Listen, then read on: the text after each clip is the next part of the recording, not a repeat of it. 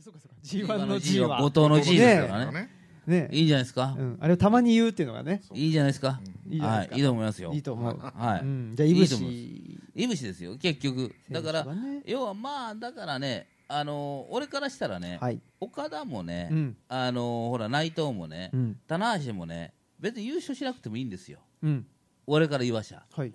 やっぱポイントはね、やっぱあのやっぱりケニーといぶしですね、うんここがどう出るかですよまあ DDT 時代からのね因縁もうこここですあよりますもんね要はうんだからケニー確かに岡田とやって、うんねあのまあすごいですけど評価上げましたうんねで G1 も去年ですか優勝してしたすごいけどもそう、まあ、吉橋に負けてるしね確かにね、なんかそういうことがあるんで完全優勝とか、はいはい狙いに来る可能性もあるわけですよ、おおー、うん、だからうんうん僕はだからやっぱりイブシとケニーだと思いますね決勝がいやあの決勝というよりも、はいはいポイントはポイントは、はいポイントは、ああの僕もそう思ってたんですけど、あの別グループなんですよ、うんねまあ、もちろんそうですけど、はいケニーとい,、ね、あのいぶしが、はいうん、だからまあもしかしたら決勝でいねやどこあるかもしれないですよってことだですねからポイントはやっぱりケニーとイブシですから、そこが来るこれはもう順当ですよね、うんうんうんうん本来はうんうんうんだからここにじゃあじゃあ何が来るかということですよそうですねそこ,、まあ、そこのうん絡みが主軸にした場合、んねうんうんうんえーまあそのサブラインなのかね、何なのか分からないですけど、はいはいはそこ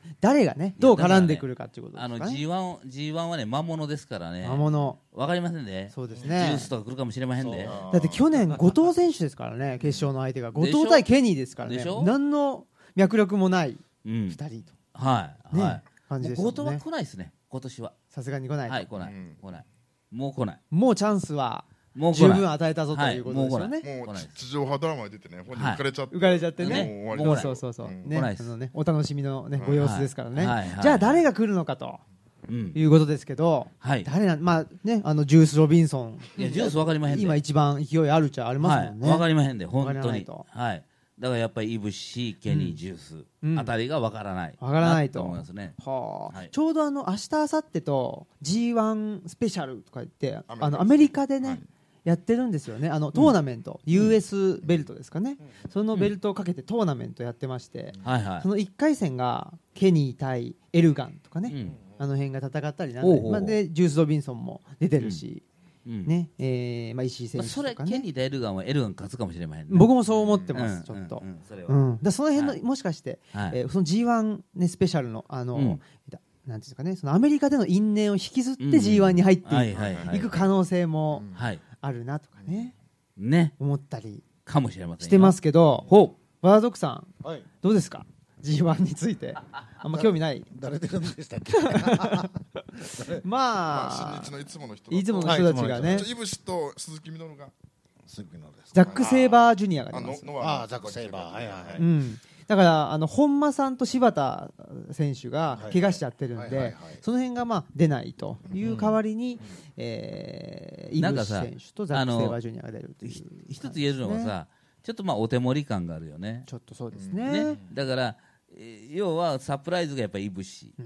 でしょ二部ねえねだからちょっともうちょっと、ね、そうなんですよ大日本だったりねなんか一人ねうんやっぱりちょっとも入れっるとねべ入れきてかほなしいですよねもっもっととねちょっとなんかねあこの人来るそうね、うんそういうそれこそそこですよね関本とかそうそう関本関本ね鈴木秀樹とかはねい、鈴木秀樹とかねうこん。ちょっれとねここですよねねれなんかなんか冷蔵冷蔵庫のそねう来た中ら身で、ね、本当に全部が分からなくなってくるんですよそうですね、そうなんそので一す人入るだけで、よねそういうことなんですザよック・セイバージュニアじゃね、うんちょっと細いっすよね、単純に。だからまあ まあいいけど。まああのすでに試合してるとね、うん。鮮度はね、うん。あれなんでそうですね。うんまさかこいつが来るかっていうところじゃないじゃないですか、うんうんうんうん。はいはいはいそういうのってあるのかなまそれさがあっか。たらねうね。んだから結局そうですねチャンピオンカリバル出てるような人らが出たらね、うんおおってなってたんですけど、ねそうですよねはいはういうんん。ということがですよねね。だから僕、タイガーマスクダブルでね、出てほしかったですわ。うんだからねまあそこはでね、マスク脱ぐとかね。いやいやまあだからそそれもあるんだろうけどはいはいまあやっぱりいぶしでない限りはんやっぱりちょっと値打ちないですよはあ、そうか。やっぱしそうですかやっぱりだからいぶしで出る限りはという思いがあるからねあはるからね。いはい実佐際藤さん今回それがなかったらちょっと話題にかけてるんじゃないかいや、けてま本すよ当ですようね。んうんだ本当だからね難しいんですよ、毎回し戦えばいいだけじゃないっていうね、そうですよねうんそうなんです本当難しいところなんですおね客さんシ盛りビア感ながんでありますねありますよねうんだからちゃちゃっとね。ちゃちゃっと仕上げいまやしまた感あこうが来あるたかみたいなねうんちょっとだからもうちょっとねもうちょっとこうなんか欲しいですねというのが欲しかったですね確かにはいうんは佐い藤僕さんのは予想としたらやっはぱいはい G1 覇者ってね一点につながっていくんですよそうですね、うんだからんその新日としたらんいぶしケニーをじあの G1 決勝でやるのをポイントとしてるのかうんその勝者を1.4 1.4にややろやらすのをポイントとするかっていうのがあっていぶしケニーを決勝でやっちゃうと多分もういぶしだと思うんですよケニーはもうないかなと思ってて。うんいぶしと岡田君で行くのかなっていうのもあって、んとなったら無難なのは今岡田君側にイービルと真田おるんですよ、うんだからイービルと真田に岡田君が負けて、うんでも勝ち上がっあで落ちる、うんで内藤君が A で勝ち上がってん1.4に行くと、うでん岡田がその負けちゃってるんでイービルと真田1.4までにイービルに勝って真田に勝ってはあ内藤君とおう1.4やるっていうのがストーリー的には一番ほう説明がつくストーリーかなってですよいねう予想ですいねや。それはそうですね、うんそれは佐藤さんの言う通りなんですけど、うんうんうん僕は1.4から逆算してるんですよ、はいはいはい1.4自体に、はい1.4自体にうんほんならメインは、まあ、岡田でしょ、ううんんで岡田誰が立ち戻るか、うんケニーじゃないんですよケニーじゃないほんならイブシやはああんねあうんケニーじゃないとしたらだいぶしそうでしょそうでしょ皆さんうんはいだだってそうですよ、はいまあ、内藤なのか棚橋なのかっていうようなこともあるありますよありますけどねけどやっぱりいぶしですよああやっぱし、うんはい、だからそこから逆算するとやっぱりいぶしはやっぱり出てくるだろうなっていうふうにあーそれはやっぱりそれだけいぶしっていうのはやっぱ評価されていて、うんっていうことですかね、やっぱりそれに耐えうる素材だと思うんですよ、うん岡田ともやっぱやれますよ、ケニーがやれたように、うんあのいぶしもやれるしうん、いぶしはいぶしで、あの試合超えたろうと思ってますよ、多う分んうんうんそうかだからそれはもう万全ですよ、うんあ大丈夫。うんうん、だから要はあとは g 1でどうかと g 1でやっぱり結果残さないから1.4は届かないからだかねらいぶしは絶対結果残す立場におるはずなんですうよ、んうんうんうんうんだから僕は優勝いぶしっていうのはかなり5割ぐらいありかなと、ほー、はい、5ごい割ぐらい面白そうですね。本当ですよそうようんすごいですねはい、あら5割ぐらいあり。 5割ぐらい、うんすごいうんどうですかそれそうやと思うよ僕もそうやと思うそうやと思ういや普通にいや普通にそうやと思いますもようちょっとどうでもええみたいな、そんなこいとないでやいすかや普通に僕もそう思ってましたんでただああの本命すぎてちょっとねあえてちょっとどうしよ去年うジュースとか言おうかなとかな去年何事ですかね。ねえうんちょっとそれひねってくるちょっとねひねってくるんかなっていうのもギャローズとか言いたくなるじゃないで すかあー一時前で言うとねいないけでどもはいいないけどねまあで去年また外して俺そう外れたとかそうい外すそううそう同じことなんでね同じことするはいっはていいうはいはいねはいはい。ねそうなんえですよねそうわざわざ出てくるんでねねえまあだからやっぱ中、ねでもあれですね注目のね天山さんはね、はい。あの残念ながらね落選してし まったまあ小島今回譲らない。何事も連続何譲事らもない2年連続譲るってすごい譲らない譲ったっていうね別譲のらない人に頼むかもしれないですよ。別の人に譲るそういうキャラで、誰が譲ってもらうキャラいいっで。すね永田が最後や言うてるのに永田に譲ってもらう とかね最後を譲ってもらう最後最後を譲ってもらうっていうねひどいなそれがえねえありがとうってね永田ありがとうそのまま譲ってもらうみ たいな。何の葛藤もなく俺だけお礼だけでありがと白目しながらシューってやる やつ。ういいですねいいいい話いいですねうんいいですといね。うことで、はい。えーまあ G1 も楽しみだとはい。いうことですね。いうことですよ。はい、ということです。はい。で、えー今日のテーマはですねお、えーちょっと変わりまして、はい。まあ女子プロということで結構禁断の領域というかですね、えーっと僕は全く通ってこなかったんですよ。はいはいはい。女子プロっていうのが。はいはい。竹内さんもそうなんですいか。やいや、僕は意外と女子プロ好きなんですあ、そうなんですか。はい。おー意外と好きで。はい。で、やっぱり、あのー、結構ね、はい。あのシビアな戦いもしてるんですよ、ん正直な話、はいはいでやっぱりあの北斗とかやっぱりすごかったし、うん北斗晶あのーね豊田真奈美とかもすごかったし、うんうんうんあのダイナマイト関西とかね、はいはい僕インタビュー行きましたもん、あ、そうなんでダイすナか。マイト関西にへえ。あまりにもすごすぎて、へえ。通天閣ボムとかね、はいはいはいあって本当に僕、うん、行きましたよ、へはい、え。ぐらいで僕の知り合いがつあのそのあーね、ダイナマイト関西とすごい親しかったりとあそかうなんですかもあって、はい、結構僕ね女子プロとは関わりは深いんですよあ、そうなんですか。はいへこう見えてあ、そうなんですか。はいえーはいどどういうところで。あの藤田愛ちゃんという人がいてね、はいはいあのどこでしたかね、なんかでエースになるんだよね、藤田愛は。もともとどこでしたあるしあるっしょ。あるしょんね。あるっしょ。で、藤田愛はあそこになる前に、もともとあれは吉本所属で、はい。吉本の女子プロレスラーとしてデビューする予定だったんですよ。ほーで、あのほら山田花子とかも、はいはいはい吉本女子プロレスとか、あそうなんですかそうなんですよ。はい。へえ。でその時に、はいあのある人から頼まれて、はい。この子を、うんあのプロデビューさせたいからはいなんかプロプロデュースしてプくロれっデュてース言われたのあらで僕京橋で大体僕京橋なんですけそうですねど 京京橋橋でか梅近かですからね京京橋橋か梅近かなんでかって言ったら大体京橋でテリーと会ってたからテリーファンクと会ってたから、出ましたもうそこで、はいそこですごいあのその女の子紹介されて、はい飯食いながらじゃあどうしましょうって、はいでマスクマンでデビューさせたいって言うからもうマスクのデザイうーんンデザインとかいろいろやって、へーマスクかぶらしても写真も撮ってもうデビューさせるつもりだったんですよ、はいはいで結局それはあの吉本がちょっと女子プロレスうんぬんってなった時に、その話で立ち消えになったんですよねあらでそのそれがまあ藤田愛なんですよ、はいはいはいで藤田愛ちゃんはだから機械体操やっててあーあの飛んだり跳ねたりができるというようなことでねおーあのそれは自信あるというような話をしてて、ううーんん、でまあそれが結果的にあるシオンからデビューしてエースになるんですけど、へーあのー僕らも吉本でやるってなってたからマスクマンでってなってたんだけど、はい結局それはもうあそれ写真も持ってますよ僕へーマスクかぶった、へーまだいずれ発表できると思いますけど、へーあの結構お酒飲みに行ったりとかいろいろあそうなんです結か構親しくしてたんですよそれはそのテディ・ファンクからなんかアドバイスとかじじゃゃななかったくんてですテかリーファンクを紹介した人からまた紹介されて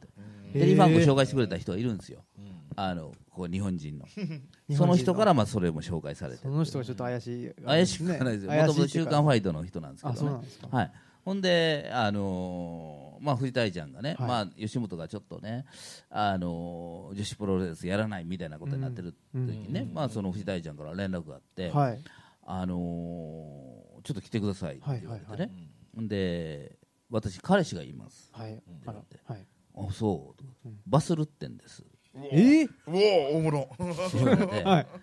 バスルッテンに会いますって言われて会う会うって、はいはいはいはい神戸まで行きましたよへほんで会うて、はい神戸のホテルにおるからうほんんで会うてほんで僕はバスルッテえンに、はいあのーヒクソン・グレイシーでやったら勝てますかって聞いたんですよ勝てるってうんおうじゃあやってくれっつって、うんその僕の頭の中ではもうヒクソンバスルッテンが、うん頭でこの話を北野誠に話をして、はいじゃあバスルッテンを、あの所属させるプロダクション作ろうっつってすごいっすねはい、はいであのヒクソンバスルッテンの話まで行ったんですよえーはいはでそのプロダクションを作って、あはいはいうん、でお金も集めてみたいな、えはうんいでバスルッテンは大体2000万ぐらいギャラがいるっつって、はいあそれは OK っつってはいはいほんでヒクソンは1億円ってなってそれで残念したちょっとその残低念した低低層の手法ですねやっぱりうん、やっねぱヒクソンはやっぱりもうやってきますねまあ一本出なかったら戦わないっていうところまで行ってましたわさすがですねだからそれがねもうだから3000万4000万やったらね、うんやってたんですよほうはい竹内さん企画で企画であらバスルッテンヒクソングレイシルッテンーヒクソン・グレイシー、はいそのまあきっかけになったのは藤田愛ちゃん、へーね、まあ、だからその頃からまあいろいろ僕女子レスラーとかと、はいいはいはいはいろいろとお話をそされじせてゃもやっぱらったり90年代の後半ぐらいの話なんですかあのね、今の僕の、あのーその水道橋博士のメルマ旬報をはい読んでください、はいはい今、僕、超実話って連載してるんで、はいそこでその辺の話は書いてるんで、あそうなんですねそれは1900何年の頃とかっていうのを書いてるんで、ほーはい、読んでいてください。はい1996年の僕はねバスルッテみたいな話、そうなんですよ、あのー記憶がもうね、はいだから調べないと分かんないんですそうよ、ですこうねいう人間なはいのはいで、はいでも今回、だから、その超実話ってやつには、大仁田と会った時のこととか、はいはい、あのケイフェイと言われたという、はい、はいはいであとあの狭山と狭山とね誠梅近ね梅近はいですはいすれ違ったすれ違ったねあれいまだにね俺も不思議なんですよなんか梅田の近くがホワイホワイトホワイティホワイティありますねあそこあのふ歩いてて噴水があるとこ噴ろ水ですよのとねこ向かって歩いてたんですよ、うんうんありますねほんで向こうから狭山狭山悟が来 て何しに行わっかてんなたいんですかね全梅くわか近んないにんですよねふらふらって来てえで僕映画館かな狭山悟やと思ってね、はいおおって言うたんですよでも それもそれもおかしいですよおかしいでねすよいや今まで分かんないだから僕も「おお」とか言うてはあほんで「おう飲みに行きましょう」ってそのまま飲みに行ってほんでそもそも佐久間さんとどこに向こうとするそうそうそうね映画館ですか甘いものを違食べに行こうとするいますあ好きですもんいねや分かんないよふらふらって本来た当にわかんないそれはわかんないのはねねはいほんであ喜八のね飲団み屋子屋さんとかありますありますねよそれちょうどね、あの夏やったのをあのは後で調べたら、はい僕サイキック青年団でやってた時の、はいはいあのお盆に、うんあの真夏の怪談特集みたいなのがあはって、はいいはいはい それをやってる時なんですよ。あつまり前半佐山悟後半怪談というふうになってるんですよだから急あ遽ー本当はずっと怪談やるつもりだったんだけどなるほどず佐っとそうだよ山ねが来たので、はいはいはい頭は佐山後半怪談になってるっていうのがちゃんと残ってるんですよ。おお年表とかねはい、年表で、だから日生にちまで分かったんですよ、僕調べてね、おおあこの時や、つってすごいうん、放だ送かなんでねうんら、うん、だからそれがね、自分でもね、んなぜそういうだから普通でもおかしいでしょ歩いてておかしいで すよ佐山悟が来て「おう」とか言うて、飲みに行きますか普ち通ょしかもししかもおだしかもねあの竹内さんっておーって言う人じゃないじゃなないいですやかん、思わず言うたんやん「おう」っつ ってほな向こう「おう」そっれつってすごいっすねいやほんまにねこれがね待ち合わせしてるとか連絡したとか言うんだったらうんあるやけど、でも、まああのね全くホワイティのね噴水のところでね待ち合わせとかだったら別でしょわかりますけどだから本当に歩いてて偶然思ったんですよすごいですねはいだからそれで飲みに行って飲みに行ったの覚えてるんですよカウンターだけのところでね、はいでそこでいろいろ話聞いてそれはいろいろ教えてくれてだから一番すごいレスラーはダイナマイトキッドやっつってであいつはあのとにかくリングあの場外に入って客席に行くと、はいあのね、キッドが客席に行くんだって、だからその向こうから来いって言うんだって飛んでこい飛んでこいでリングからっつって、ものすごい距離でしょ、んもうとにかくもうとにかく受け止めるからうん安心して飛んでこいで言うんだって、うんうんだからもううわーってなってるけども、うんバーン飛んでいったらカン受け止めてくれて。すごい素晴うらしいでんす、あのだからもう向こうからしても受け止める方からしても、そんな距離飛んでくるから、そうですよねものすごいことなんだっうて、んうんうんでそれをね安心して飛んでこいっつって、はいうようなね、うんあのそのだから狭山っていうのはもう真剣勝負と僕ら思ってるじゃないですか、はいはいじゃなくてやっぱりエンターテインメントでもすごいことやってるやつは認めるやつなんですよあ、ほうそういうことかうんそれはもうよう分かりましたわ、はいすごいですね、まあ、そういういろんな、まあ、偶然もあったりなんだり、ねあっ、たされんですけどてましたけど、やっぱりその、まあ、女子プロとの関係っていうことで言うと、藤時田愛選手があって、うんでまあ、ダイナメと関西と関か西とあとあのそういうお鍋がやってるね、はい梅田のあのよう女子プロレスが来るような店とかへ連ーれてってもらいましたよ。へえ、いやライライオネスアスカが来てるんで すよとか言ってなんかイメージ通りです ね、イメージ通りな感じですけど、へはい、え来てるんですよっていうね来てるんですよ、来てるでしょう来ねてる で来してょるですね、あーっていうね、出るでしょう全然ね意外性がないですけど、はい、ははあ、いそういうそういう感じなんですね、で僕らね、はいあのほらもう女子プロレスっていうのは、うんエロを売り物にして、うんって言われてる時があったんですよあそうなん時代がですかあったんですけおどーその時に出てる女子プロレスラーって今見たらねおばちゃんがねおばちゃんおばちゃんがこの辺までの水着みたいなこんなの、ね、そ着うてねどブーそうなんですこがエロやねんみたいな、はいはいは下い、手したやらつですよ下手したらおじちゃんですよそ うなんですよということですか、そうなんどでうすいうことですかおじちゃんが水着着てるようなもんみですたいよなもんですよあみたいなもんそうなんであすびっくりしたね、うんそれがエロやって売りやって言われてたどこエロやねんと思ってた時なんですよでバケツ持ってどついたりねしてたんですよ、だからそんなそんな時代ですよ僕ら小学校ぐらいの時はあなんやねんっつってそれが女子プロだと女子プロやって、でそのイメージが変わったのがマッハ文明あはがあはいはいはいはい出てきてちょっと変わったんですよ、あのね、歌がうまい、マッハ文明歌うまいですね。はい花粉やけマどッハ文明今出てますよねテレビ俺よう出てそうるなのんよですか。あのお岡山さんやったらなんか出てるよねおへーね朝ねあのそういうタイトルの朝のバラエティがあるんですよ、はい。あれに出てるんですよへーずっとメイン司会で,、ええ。はい、で僕の知ってる渡辺フラーの熊谷達夫君とか出てるんですよ、はいはい。はい、だからちょっとよく見るんですけどあそうなんですはいはあ出てますよ未だにそうなんですか。はいあらまあ。でそれが出てきはいて、やっぱりちょっとねイメージ変わったんですよあー若干、はい。うんうん。はい、うんであのビューティーペペアアはいねはいはいうん。さっき流れてましたけど。はいはいはい。出てきてちょっと人気がバーンジャッキー佐藤ですね。そうそうそうそう、ねはいはいほんでその後があのクラッシュクギャラッルシュギャルズ。これで爆発したのほう。ライオネスアスカですね。そうラいイうオこンとズね。ライオネスアスカそう長与千草ライオネスアスカね。このねこの人気がほんま凄まじかったんですよ、そう。ももう考えられるぐらいないぐらいの人気がう。はあ。でクラッシュギャルズのなんかあのバックバンドが「はいあのどうねどうして」という人ですよ誰ですかそれは。わからないです「。ルルルルルルルルルルあルルルルルえルルルドリカムですか。ドリカムえそーれがバックバンドですよバックバンドや、えー吉田美和さんですか、はい、あれがあのバックバンドやっててクラッシュギャルズ本当のクラッシュギャルズがデビューする時のバックバンドであのドリカムが出たんですよほんで僕はそれ知っててで夜のヒットスタジオでドリカム出た時に、はいあのバックバンドやってましたけどやっと自分たちでデビューできることになりましたとか言うて、はあ挨拶してましたからねあーじゃああのバ,、バックバンドっていうのが、はいクラッシュギャルズのバックバンドだっていうことやってたはいライオネス・アスカのはい後ろではいやってた演奏してたと、やってたはあはいはいだからそういうはもともとだからだからそれぐらいクラシックやるずっていうのはまあ人気やったわけですうーよ、んはい、でそれがダンプ松本とはいはかいはい悪役がおって、極悪同盟ですね、はいあれのその構想みたいなものがもう世間騒がしたわけですよ、はで髪切りマッチとかやってね、でもう女も放ないん送だっでてきないでしょ今あれそう厳しかったんですよね、あれ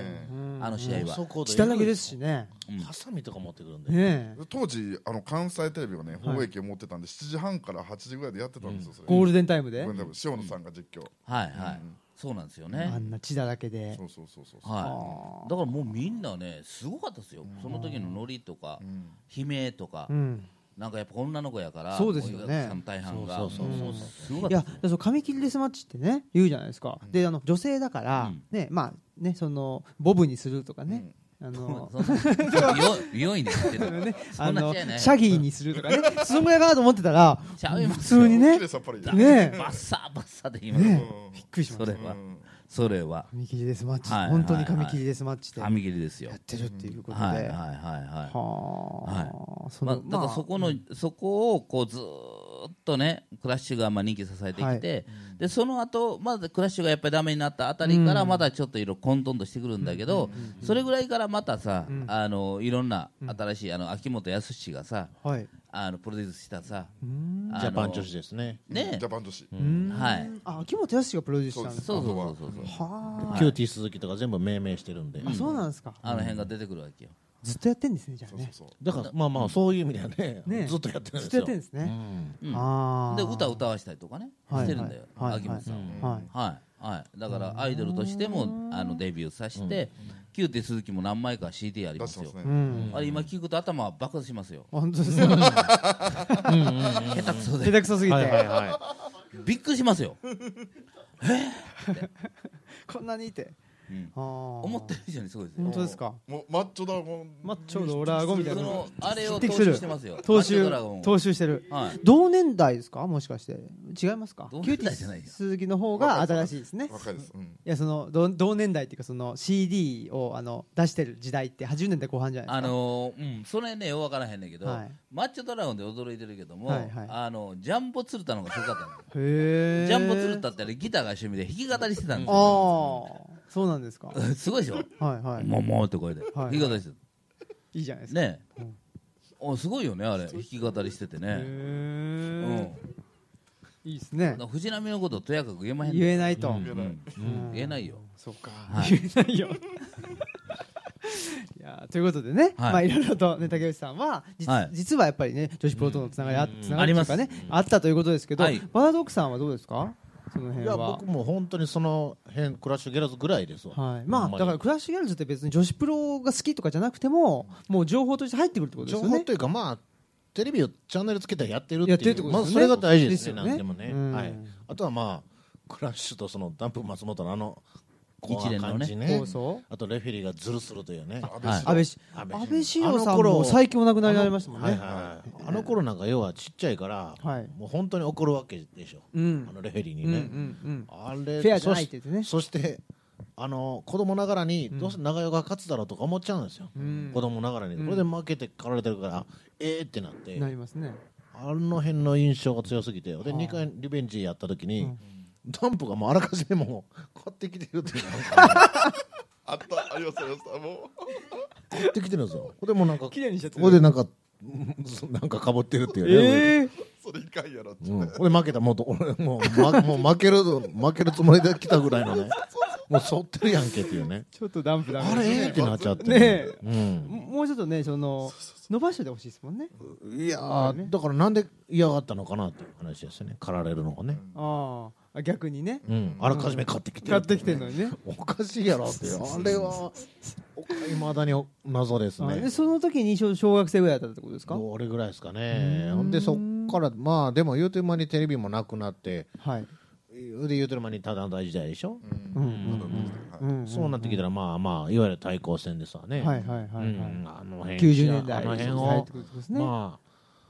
ああの辺がまあまあ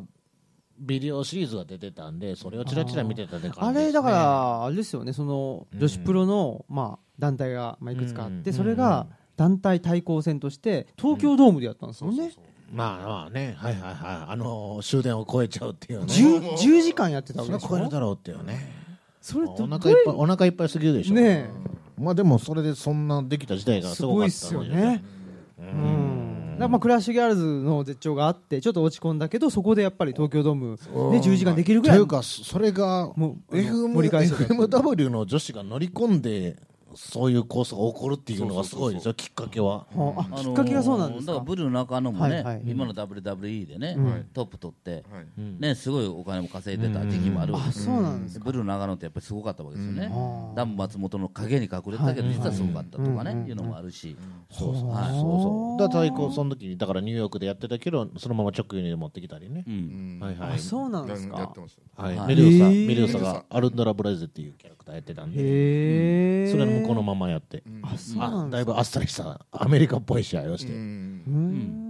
短めでジャーマンで終わりっていう、まあ、北斗晶とかもね、うんうんやっぱりそれ頑張ってたし、いやすでごもかった時あるんですよ。あじゃあ今後すごかったああとそうはなんですかまあ、女子の独特のね、うんあの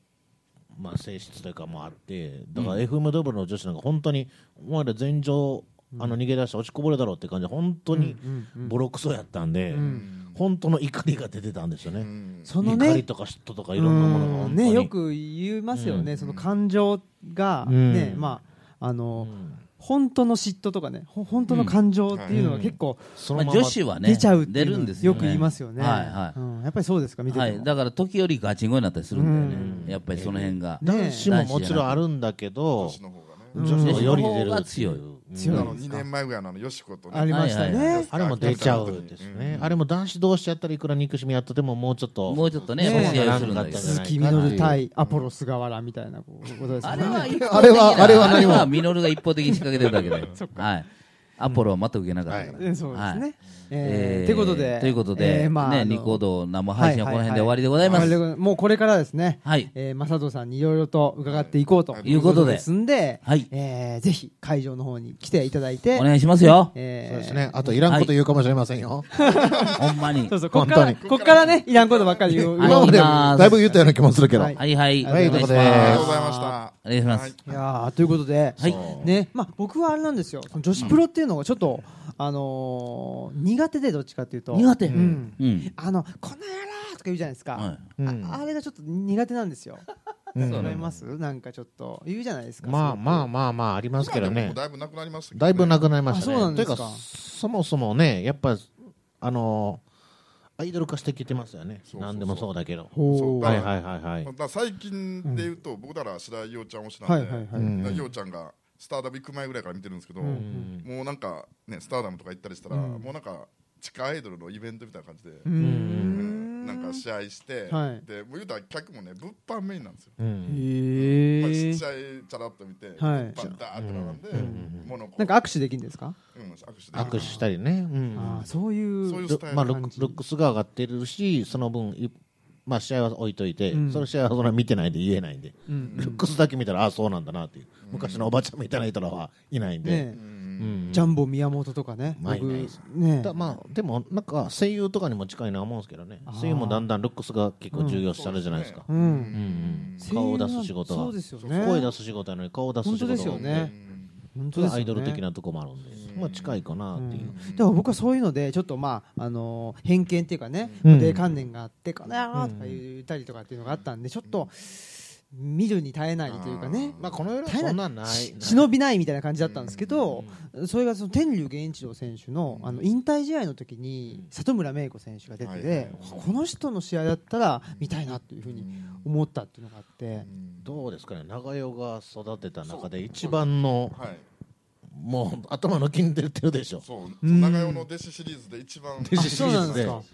うんもうだから里村がデビューっていうか、は長代がっていうような頃から知ってるわけですよね。うん見てるわけですよ。はいはいはいあの子はこんなになったかみたいなね、そういうのはありますよ。うん最初からじゃあドーンじゃなかったんですかあのまあまあもちろんあの苦学生というかね、はいやっぱりその一一新人として鍛えられてたというようなことを知ってるから、まあ、もちろんその頃からしあのセンスはあったんでしょうけどもね、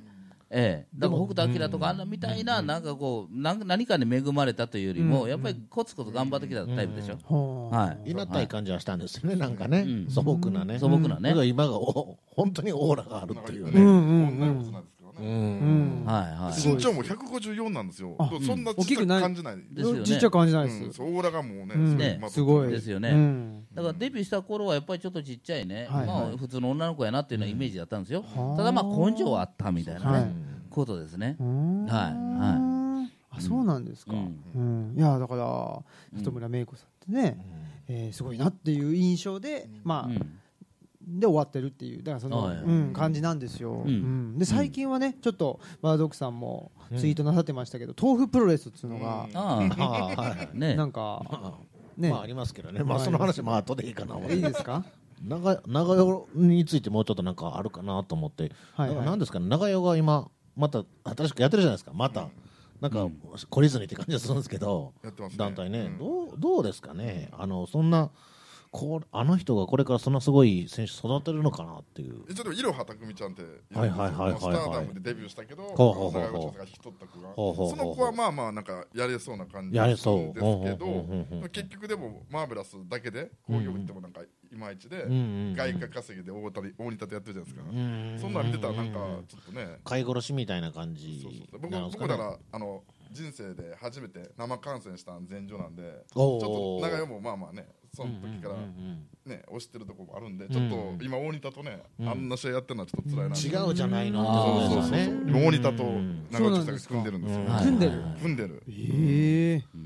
うん、その長与千草っていうのは、まあよく聞くっていうかですね、あのーねまあ非常に有名でで僕はあの井田真紀子さんって、うんはいノンフィクションまあ作家さんのフィクションライターの方で、まあもうねあのお亡くなりになっちゃいましたけど、あの人がねああの早くしてねうんうん結構長与選手と、ねあのし親しいっていうかね、いろいろと記事書いてらっしゃったんで、まあそれ読んでたりすると、まあすごくねあのまあ苦労してというか、ね、っていうんでいいろんなそのまあ人間ドラマがあったりするっていうのは知ってるんですけど、長与千草という人はどどういうポジションの人っていうか、あ女の子プもロと界もでとは、ね、はいやっぱりそのセンスが良かったので、はいはいでその女子プロレスなのに、まあキックとか、はい、い、ろいろその格闘技の技を持ち込んでるんですよね。おーでやっぱりそのライオネス・アスカと組んだクラッシュギャルズっていうのはがいやっぱりその女子中学、女子高生のアイドルになって、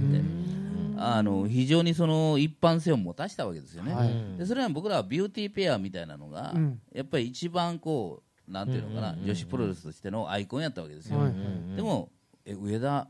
真紀上田真紀子上田真紀上田真紀真紀ジャッキー佐藤、はいはいはい、えー、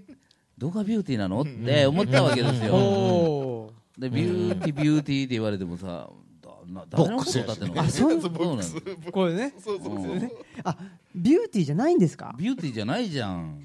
いやわかんないだからその時代の人たちその時代っていうかねその同時代的にはビューティーなのかなと思ってたんですよビューティーじゃないじゃないとうんだからビューティービューティーの時に僕ビューティーってじゃないってつけてたのビューティーじゃないビューティーじゃないってじゃないつけてたもん一時ですマけッキーど上田ですよ、マキ上田ですよバトルフィーバー J とか出てたんですその後、えー悪役で悪役悪役で女看護役で出てたんですあよそうなんすかほんでスタイルも良くないしさジャッキーさサロ佐メですよ藤はもうさ完璧にもうなんかもうこれ男やでみたいなさまライライオネスケートまあ男役ではあるんでしょうけど男ね役ですよあ、そうかうんいやライオレスとか当時なんか可愛く見えましたよなんかうっすら記憶でうーんでも男役でしょですよね 男役というかうんまあ、長与千草は若干可愛く見えたけどね、へえであの前田明がそうはい前だけはそうだ長与千草とあのいたした時にね、あそうなんですいかたした時にね、まああのキックはその影響じゃないかっていうね、はいそうそそううそうそういたした時に僕の知ってる人にね電はい話かかってきてね、はいい、やーあのキャップかぶらしてやると男とやってるような感じなんですよって言ってたらしいそういうことだろうあそうは顔隠すとっていいう、はいあーあの帽子かぶしてやるとねあー男とやってるみたいでまたすごいんですよってそれがいいってことですか そうそう前田明前は田明ですすごいっすねはいこぼれ話でこしぼれた話こぼれ話こぼれまくってる話こぼれこぼれましたねこぼれましたねその後恥ずかしがってキックの軌道がちょっと変わってたりし てねああこう足開くのがちょっと嫌でこうなってたかもしれないですね開くのが嫌ですごいっすね一人とかはい何の話でしたっけえキック教えたあそう話だですキック教えたキック話教えねライオネスアスカコッポをやってるんですよねあそうなんですコかッポやっぱあの時代の人たちコッポやるんですコねッポとかなんかつなあのーね船木とあかのー山田圭一あの、ねほ堀部さんっていう人が、あのー新米久志とかああいうのになりたかったんですよ、へえなれなかった人なんですけどで要はあの人はあのライガーは俺が考えたとかベイダーは俺が考えた言うてるんですけど別に考えてないんですようんただ中井豪さんとかと仲良くなったつながりでコッポを宣伝したりして、うんでやってただけあなんでそういう人だったんですね別にあの人考えてないですよだって新ベイダーをつ今から作るみたいなプロジェクトに よくわからないあの小武道をやってるとか言ってひげのおじさん入れないじゃないです か重要な会議いやにふ誰やねんってなるじゃないで普すか通はねでもダーさんことダーさんことじゃないダーさん山本さんと仲良かったんでなんかああいうれしてたはあでもでもそれでも安定の猪木もねレオン・スピンクス戦前にうん浴びせ蹴り習いに行ったりそしうでてすねねうんうんしてたまあつながりはあったんですけどねやっぱりああとあのスコット・ホールがねはいスコット・ホールもコッポの道場行ってたんですあそうなんですかええなんかでもまやあ、っぱ生り体受けにいただけちゃうかと思うよう説もあるんですけどね 別にキあれですねックしてないだろうっていう、あのーまあ男子も女子こもはいねやっぱりそう80年代ねはい半ばとか後半っていうのはやっぱりなんとなく同じあのーねなまあんだかからまあカルチャーの中にまあそうですねいるんですね UW とかあの辺のねありますこわねとですもんね。はあ。でそのまあね長屋ちぐさという人はあとはいねはいはいまはあいライオネスアスカとはいタッグ組んではいでもクラッシュギャルズっていうのはやっぱりそのビューティーペアと違ってビューティーであると。うんまあ、ビューティーはかっこよかったですね。まあまあかっこいいそうそう綺麗というのもかっこよかったですね、確かに。は宝塚とかと比べてどうなんですかね、ええその辺ってい。はい。でもどっかそのより的なとこありますわねそうでしょうね。うん、う、ん。かっこいい女子に憧れるみたいなうんうね、んうんうんだから女女性ファンが多かった、うん。あ女性ファンが多い。うんうん歌のクオリティもあの歌うまいかどうかは別として、はい曲のクオリティはなんかすごい良かっただからそうですまねあね、ドリカムが。そうそれドリカムあそうはかい。めっちゃしレコード出してましたしね、はあそうなんですかは。うんうんでそれでうん歌うのが嫌でライオネスアスカさんが抜けちゃうわけですか。っていうかあのあの時あのいろいろ本とかでも語られてますけどあの、はい洗脳する人がおったみたいなねあそうなんですか。あのはい、うん。洗脳っていうかそう要はあなたこうしなさいよこうしなさいよって言ってる人に取り込まれちゃった、はあでおかしくなってて、うんそこで長屋との仲がぎくしゃくしだしたらしくて、うーんそれあの人ですあの歌手の人、えー歌手伊藤伊藤沙耶香かはい。伊藤沙耶香伊藤なんとかあのこ恋の呪文は好きときめきときす歌ってた人がどうしたかはいはいはいあのあの人がライオネス・アスカ洗脳してたんです、そうなんや。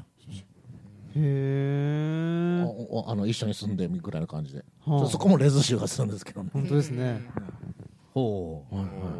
だからあの、ジすャごッいキー世界佐藤と、はいはいはいあの、ほら、あかの、柔道の神取神取忍ね忍が、がね、ガチになっちゃってって いう。ねやったでしょありますね。あれは、実はいはは、い耳萩原はのい、あの、どちらが得るかということで、ガチになったんですよ。勝者耳萩 原争奪争はい奪そうですうんはい。でへ大体女子プロであのガチになるとき時たまあるんだけど、え。はい。それはそのレズの相手を奪い合うときはあ。はい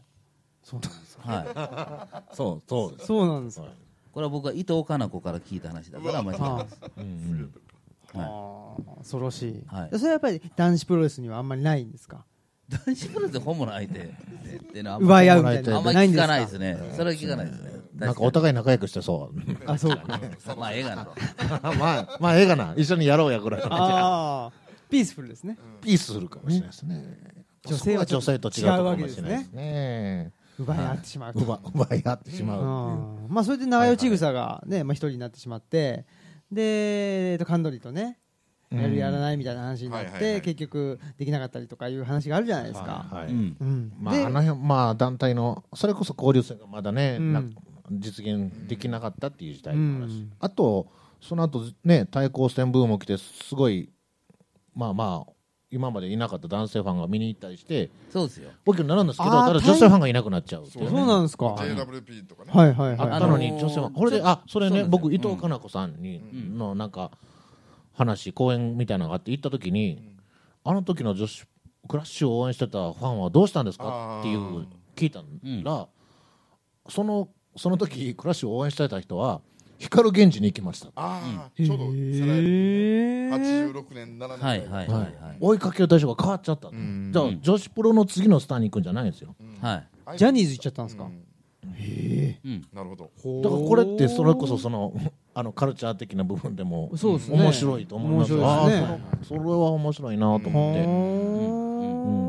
確かにじゃあその団体対抗戦、まあ、90年代ですけど、はいそれになる前っていうのは女性ファンが結構結構多くもうて奥多摩クラッシュに憧れもうクラッシュ9割ですよ、あそうなんですかほんほうでその団体対抗戦まにになだってるレとレスラー、はレスラーなる人だってクラッシュに憧れてクラッシュになりたいって言ってね来て、よくねお前お前なんかなるわけねえだろって書いて頭かられるわけですからねアジャ